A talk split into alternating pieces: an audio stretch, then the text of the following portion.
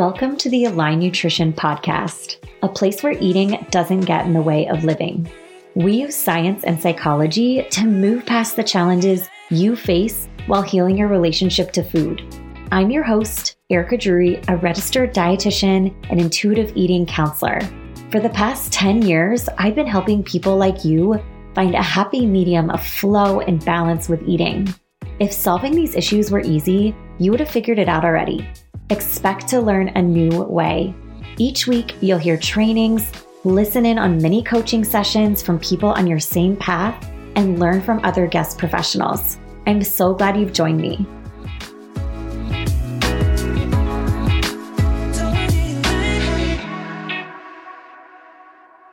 Hey there, welcome back to the Align Nutrition Podcast. Today I'm talking about hunger specifically the four types of hunger that we have. And I'm going to go through each of them. But the reason we're talking about this is really related to healing your relationship to food. It's important to get connected to hunger. A lot of people call it honoring your hunger and really just starting to understand what that looks like. It goes hand in hand with having permission to eat and meet our biological needs and also our emotional needs but we'll get more into that later on. So, the first type of hunger that I want to talk about today, and I always talk about this first because it trumps all other types of hungers. If primal hunger is present, it's going to be steering the ship no matter what is going on. And I think a lot of times people confuse this with emotional hunger or you know it's a, it's not a uncommon response to dieting or having had an eating disorder so getting in the habit of paying attention to your hunger and attending to it really is a new process for a lot of us. So when it comes to primal hunger, it's essentially just, like I said, primally biologically driven. Your body is physically hungry and it is coming through loud and strong. We get in the habit of shutting primal hunger down so much that it can feel intrusive and unusual. And we're used to saying, it's not time to eat or I just ate. Why am I hungry again? I shouldn't eat that. You're doing this later, so don't eat this now. I like to call it kind of more explaining it to yourself when you're trying to make this shift of, you know, for example, if you're saying to yourself, I can't be hungry again, you might say something like, I just ate a snack, but I'm already hungry.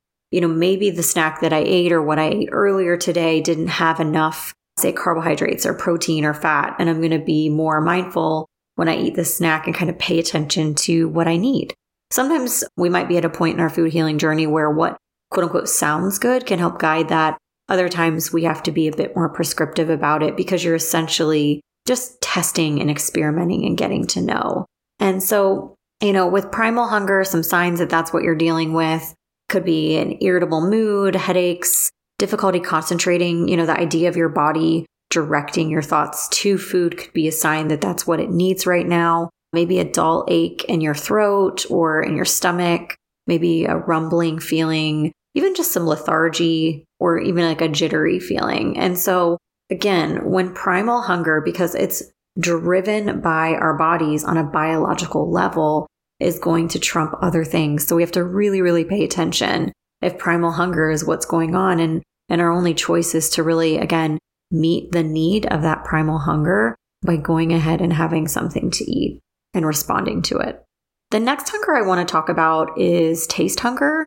Most people don't even know that we have all these different types of hunger. And so it's fun to, to kind of tease it out and break it down a bit. So with taste hunger, it's really referring to basically eating something because it sounds good, or maybe even the experience calls for it. An example that I often use is if you go and visit a friend or a family member and maybe they just baked something or pizza just arrived and you're like, ah, I'm not completely hungry yet, but wow, how nice to go ahead and have this. Or this is a lot of that kind of celebration hunger, that situational hunger. You're not necessarily physically hungry, but maybe you just want to taste it or enjoy the experience, especially with someone else. You know, maybe you're out to dinner and a friend of yours got a dessert and you sample a couple bites of it. So taste hunger has its role in our lives. I think diet culture often tells us that this is a bad thing and we can never do this. You know, for every bite that we eat, we're not hungry, you know, we're piling on weight or something terrible is happening to us. And And the reality is that our bodies are much more resilient to that and that we can really normalize this type of hunger and that it's a need that can be met as it comes up. The next one I want to talk about, and again, I just want to say really quickly with the primal or the taste hunger, this often can be something that's really personal. It's something that I might talk with people about, clients that I work with, people that are in my groups, because it helps to kind of tease apart what food means to you, what matters to you in your life, and just really getting clear on what taste hunger is and how it shows up. Otherwise, you're always kind of like left wondering, was that okay? Am I disconnected? Am I overeating? Or is that taste hunger that I was meeting? See how kind of nuanced it can be. If that's you, I'd be happy to work with you and sort that out a bit. There's always a link to show notes, different ways of working with me. So, moving into practical hunger. Practical hunger, I love talking about because, again, it's one that I don't think a lot of people know about. And it can make you feel quote unquote wrong or like you're doing something, you know, out of the ordinary. It's essentially a form of self care. I call it plan ahead hunger, thinking ahead. It's when you're really looking at your schedule of your, you know, work or school or your life, or even identifying situations in the past where you were led to primal hunger. Practical hunger is almost taking situations of primal hunger and trying to plan them out and improve upon them like almost like if you think of yourself as an athlete and you're training for your life, you want to think about when are you able to be fed and fueled throughout your day because food is energy that you're using. So an example might be, you know, if you are a nurse and you work 12 hour shifts and you have irregular lunches, you might bring some snacks with you, some really quick, easy snacks that you can just grab in case you know, like a bar or something like that in case your lunch is, you know, at two instead of 11 and thinking about how can I, what types of things can I take with me? Or if you go out and run errands on a Saturday and you notice that, you know, you are not getting enough to eat and you're coming home starving, then it's important for you to, you know, either have a plan of, you know, I'm going to swing through Starbucks and grab a breakfast sandwich or bringing something with you or just understanding that that you know, is something that's going to occur. So planning on picking up lunch in the middle of running errands, however you want to handle that. But it's, it's eating in anticipation of preventing primal hunger. And so it's just a really nice skill to be able to develop, especially because you don't want to spend your time cranky and thinking about food in a really reactive way. It can be really helpful. The last one I want to talk about is looking at emotional hunger. And this one, I'm going to have a workshop. If you're listening to this in real time, a live workshop about emotional eating next week. There is a link in the show notes with more information about that. You can also DM me on Instagram at Align Nutrition for more information. And I'm going to be breaking out emotional eating because with emotional hunger, how we want to kind of frame that out again, we would be denying the complexity of our eating experience if we said that we don't have emotions when we're eating. You know, if you're eating something that makes you totally happy, or you've had a bad day and you genuinely feel better by having something sweet or snacking on something. You know, it's it's okay to eat emotionally and we can dig more into that at the workshop of, you know, when is it okay and when is it not serving you, but I think really what you're looking at is, you know, when you're experiencing emotions like loneliness, boredom, sadness, and that food can help and it may be your best option. And frankly, if you have been through some tough situations, emotional eating literally could have helped you survive that. But, you know, kind of the idea is that in general, we're giving ourselves permission to eat. There's never, the answer is to never not eat.